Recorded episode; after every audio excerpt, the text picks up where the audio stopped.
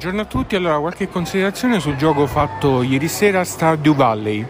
Allora, questa valle stellata non è altro che un adattamento di un famoso videogioco in formato gioco da tavola, videogioco di, di qualche anno fa che ricorda in qualche modo Animal Crossing, ma con una grafica di, tipicamente anni ottanta. Allora, il gioco presenta innanzitutto una dotazione molto ricca, curata. Eh, è un collaborativo, un collaborativo per massimo quattro giocatori ehm, di ambientazione diciamo simile agricola. Eh, I giocatori sono gli eredi di un nonno defunto che ha lasciato una fattoria e una valle abbandonate che devono essere ripristinate.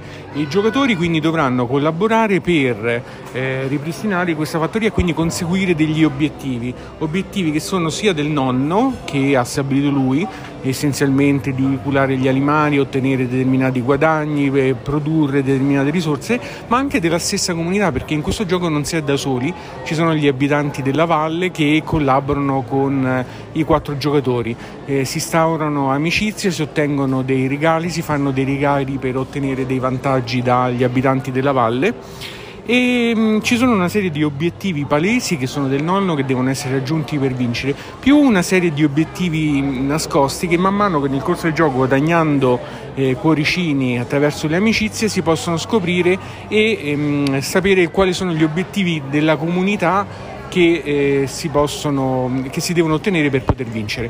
Si, so, mh, si ha tempo sedici round, quindi un anno, eh, per poter eh, risolvere questi obiettivi e poter vincere, altrimenti se trascorre un anno senza che tutti gli obiettivi sono stati completati, il, il gioco viene perso. Allora, il gioco mh, risulta mh, abbastanza impegnativo e mh, anche abbastanza lunghetto a livello di durata.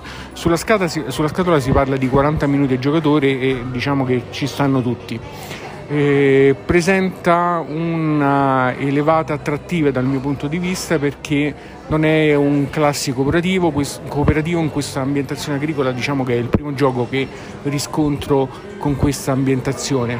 Eh, bisogna quindi acquistare animali, costruire fattorie, ottenere soldi, eh, far produrre eh, eh, uova e lana dagli animali, Eh, pescare, ottenere il, il pesce per poterlo poi vendere, quindi diciamo che le cose da fare sono molte, oltre che logicamente curare i rapporti sociali perché si, ott- si ottengono dei vantaggi.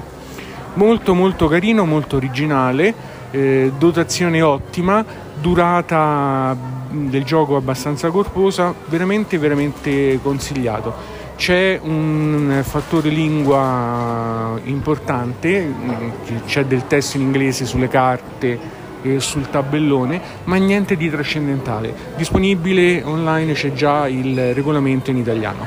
Veramente una bella scoperta, altamente consigliato.